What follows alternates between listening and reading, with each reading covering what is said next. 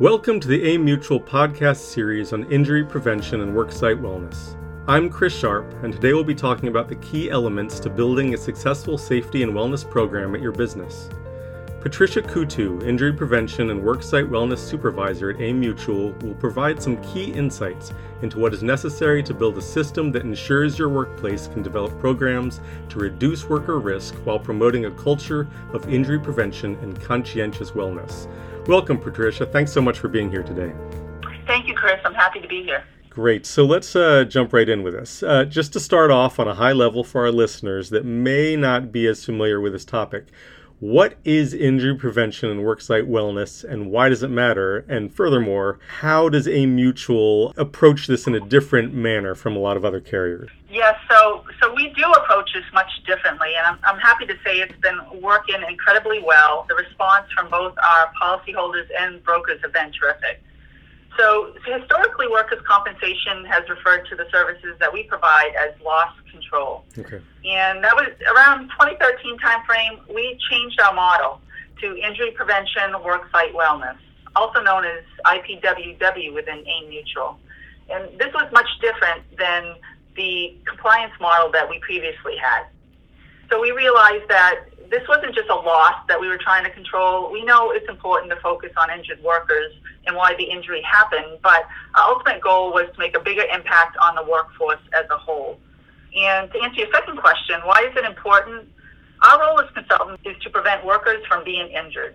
Right. This is important because a serious injury can be devastating and it can also affect the quality of life for both the worker and their families.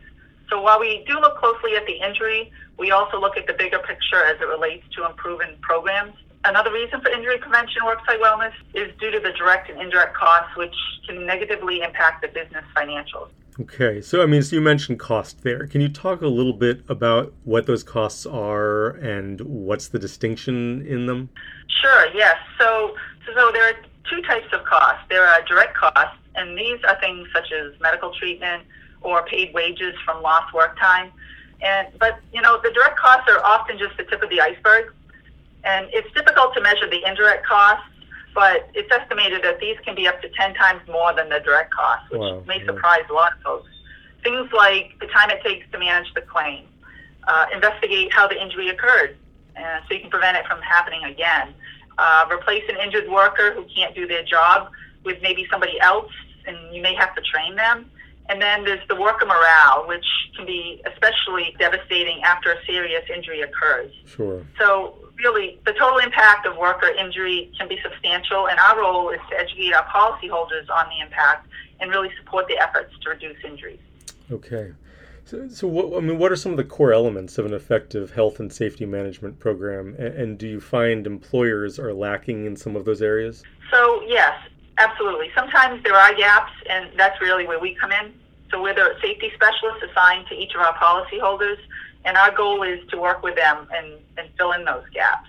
So there are really three core elements of a comprehensive management program, and those are identifying and controlling the hazards, management and leadership commitment, training, communicating, and really engaging the workers in the process. Okay. These elements are the same. It doesn't matter if you're in the healthcare industry, construction, hospitality. It's really important to be proactive because the cost of the injury can be substantial. And the real benefit of a health and safety management program is to protect workers and save money. I mean, that, that really is the bottom line. But honestly, someone who's been in the health and safety field and has practiced in private industry, I can tell you, I found that a comprehensive management program can really help make all of your hazard specific programs, things like lockout, tagout, machine guarding, really just that much more effective. There's a lot of time and other resources that go in these programs. So it's a way for you to get the biggest bang for your buck. Uh, and it really is a co- collaborative process. It's focused on finding and fixing workplace hazards before the workers are injured or become ill. And there's a number of places for resources, and one of those is OSHA. They have a variety of electronic online tools which can help employers find out what they need in their specific industries. But another great resource is, is really our injury prevention consultants, and they can help employees navigate how to best implement these in their workplace. Okay.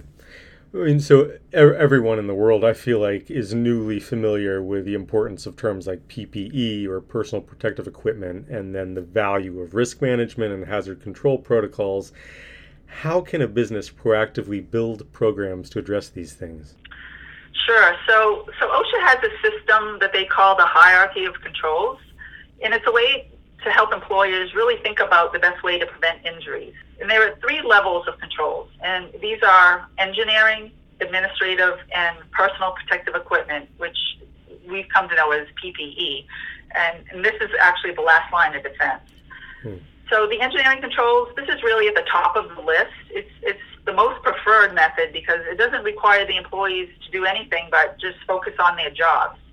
And these types of controls include things like enclosing a process, substituting a hazardous chemical for maybe a less hazardous or greener chemical. Um, but one thing that we know is IPWW consultants, engineering controls are not always feasible. So sometimes we need to go to the next level, and that would be the administrative controls. This includes things such as signage, perhaps to reroute foot traffic during a particularly hazardous operation, which will place distance between the hazard and the worker to prevent exposure. Um, and I would kind of liken this to, you know, social distancing that we're hearing about these days. Sure. Um, and then, you know, there's the, the last line of defense, which is personal protective equipment. And this is what you use when you can't eliminate or adequately train your workers to protect them from the hazard. It's the last line of defense because it really requires the worker to take the ownership of wearing the PPE. They need to know how to replace it when it's necessary and really fully understand the hazard and how it will protect them from the hazard. Okay. I mean, another element of all this that you mentioned has to do with management and leadership. What is the proper process around reporting, investigating, and then managing claims when an accident does occur on the job? So, injury prevention works really closely with our claims department to help employers with this aspect of, of our program. Okay. Worker injuries should always be reported as soon as possible because it really helps ensure that proper medical treatment is being given to the injured worker. And it also provides the best opportunity to investigate what happened so we can prevent it from happening again. The most effective way to ensure employees know what to report and when to report is to have a written program and to train everyone. And I would recommend training everyone annually. I mean, if you really think about it, if a worker doesn't need to report an injury within the first year of employment, they really may not remember how to do it. so this is one of those programs that I would recommend training annually. Another element that's important in this program is a timely investigation of what happened. Without it, I mean, you could be looking at another similar injury down the road.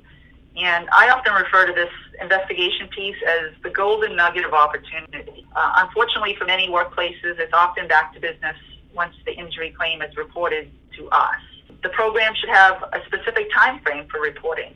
I mean, it could be eight hours, 24 hours within your shift, which can be a typical time frame. We know from experience the sooner it's reported, the better. Uh, other items to include in your program are things like the AIM Vantage Preferred Local Treatment Provider.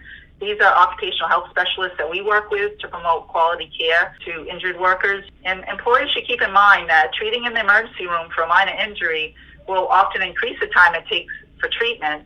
But we also know from experience it's more than likely that this will increase the cost. Right. And there's definitely a large cost benefit to a comprehensive reporting program. According to the National Safety Council, the average medical claim costs about $41,000 for medical treatment, wages, and administrative costs. But another important element is a return to work program. This program can help reduce lost work time by an average of three and a half weeks by providing transitional work tasks until the worker can actually return to full duty. Wow, okay. Again, I guess uh, back to the global pandemic, it, it, has reframed our understanding of what we can all do to participate and plan for unseen issues and accidents and illnesses. How can, back to that third element of communication and training, build a, a greater engagement with these topics so that we don't become complacent again? Well, I guess the first thing I would explain is workplace safety is a continuous process of making small improvements over time. It's not a one and done type of event or program. Safety communication is all about empowering the workers to work safely. It's about getting the worker to do the right thing when nobody else is looking. And OSHA has several programs that require retraining every year, such as hearing conservation. But you know, many of these standards honestly don't they don't require annual training. And truth be told, it's not enough to train a worker once and expect that they will remember everything that they're trained on the first day of hire. Right. So I think the best safety practices include annual training in many program areas, whether they're required or not. Uh, one of the best practices is to include small pre-shift toolbox or tailgate talks. These are really 10 to 15 minute talks. They provide an opportunity for workers to participate in discussions that are really relevant to the risks that they're seeing in the workplace. Uh, AIM-Mutual has a library of safety communication resources to support employers in all their safety training programs. Uh, we also have comprehensive wellness programs with resources that are specifically designed to assist employers in lowering healthcare costs, increase productivity, and really raising employee morale.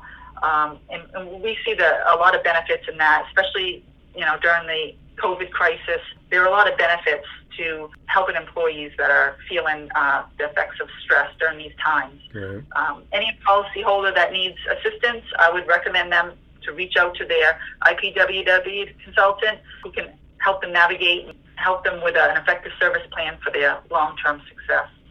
Uh, Patricia, this is a lot of fantastic information. Thank you so much for your insight on all of this. And uh, thank you to our listeners for spending this time with us today.